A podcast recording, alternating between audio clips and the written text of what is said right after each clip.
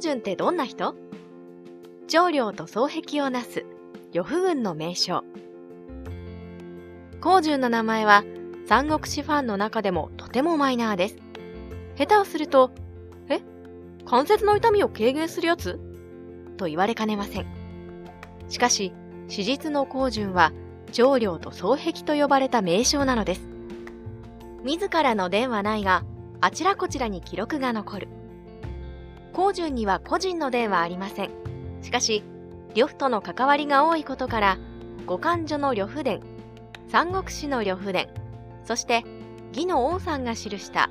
巻末英雄記、そして九州春秋に名前が散見されます。王さんは元慶州の劉氷配下、不細工なために嫌われたけど、曹操が慶州を併合した時に見出されて活躍。得意技はロバの鳴き真似。部下を厳しく監督し、攻撃した敵陣を必ず下す肝陣営。高順は人物が寡黙で、わずかの酒も飲まず、また贈り物の類を一切受け取らない、清廉潔白な将軍だったようです。しかし、彼の率いる700名の軍団は、武器、防具、兜ともによく精錬されたものを使い、一度敵陣に襲いかかると必ず陥落させることから、肝陣営というあだ名をつけられ、恐れられていました。清廉潔白で贈り物も取らないし酒も飲まない。なんだかすべて呂布と正反対です。演術と陳旧が先導した各棒を瞬時に倒す。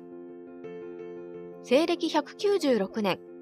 呂布が劉備の助手を乗っ取って可否を占領していた頃、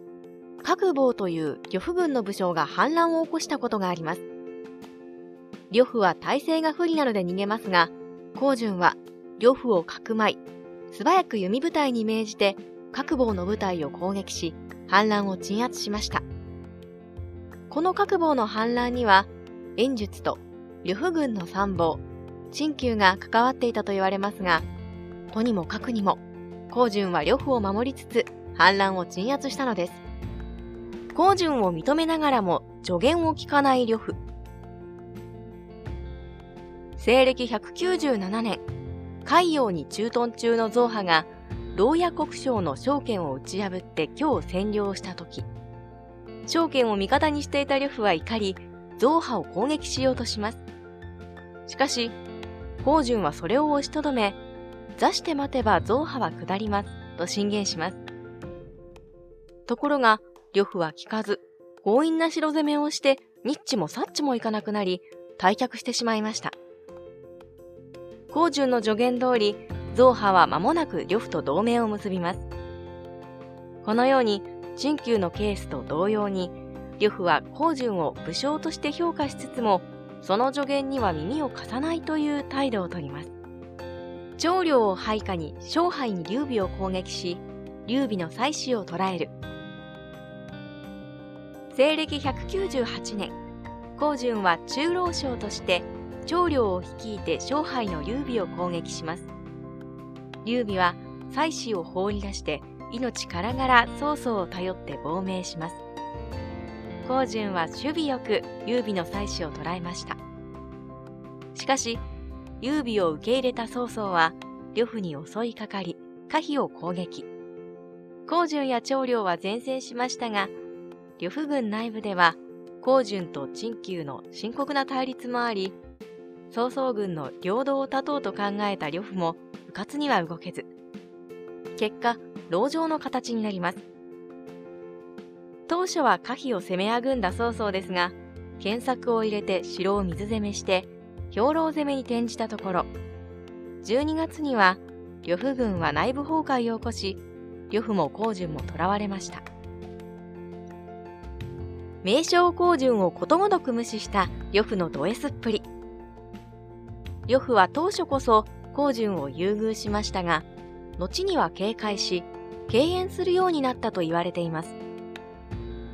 その発端は、196年に各坊の反乱を高順が瞬時に鎮圧したからです。呂布は高順の見事な手際を見て不快になり、以後、高順を警戒するようになります。そのために、ゾウハとの戦いでも光純の助言を無視し、無駄な損害を出してしまいました。そればかりでなく、呂布は光純に兵を預けておくことも不安に思うようになり、血縁のある義族に光純の兵を丸ごと与えて、戦争のある場合にだけ光純に義族の兵を貸し与えるというかなり屈辱的な扱いをしています。しかし、それでも光純は一言も呂布に恨み事を言わず、曹操に捕まり首を打たれる瞬間まで冷静そのものでした。主君の呂布が死ぬ寸前まで曹操を罵っていたのとは対照的です。三国志ライターカワウソの独り言。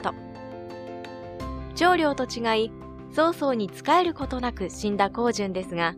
その人柄は義の家臣である王さんの記した巻末英雄記で高く評価されています。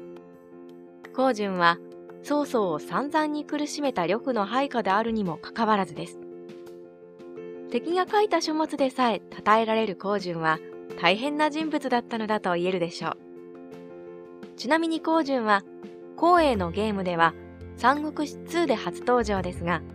3までは武力60代の凡将で、4から武力と統率が80代に急上昇しています。今後光純が大活躍するゲームや漫画が出るならさらに能力は上がるかもしれませんね。今日も三国志の話題をごちそうさまでした。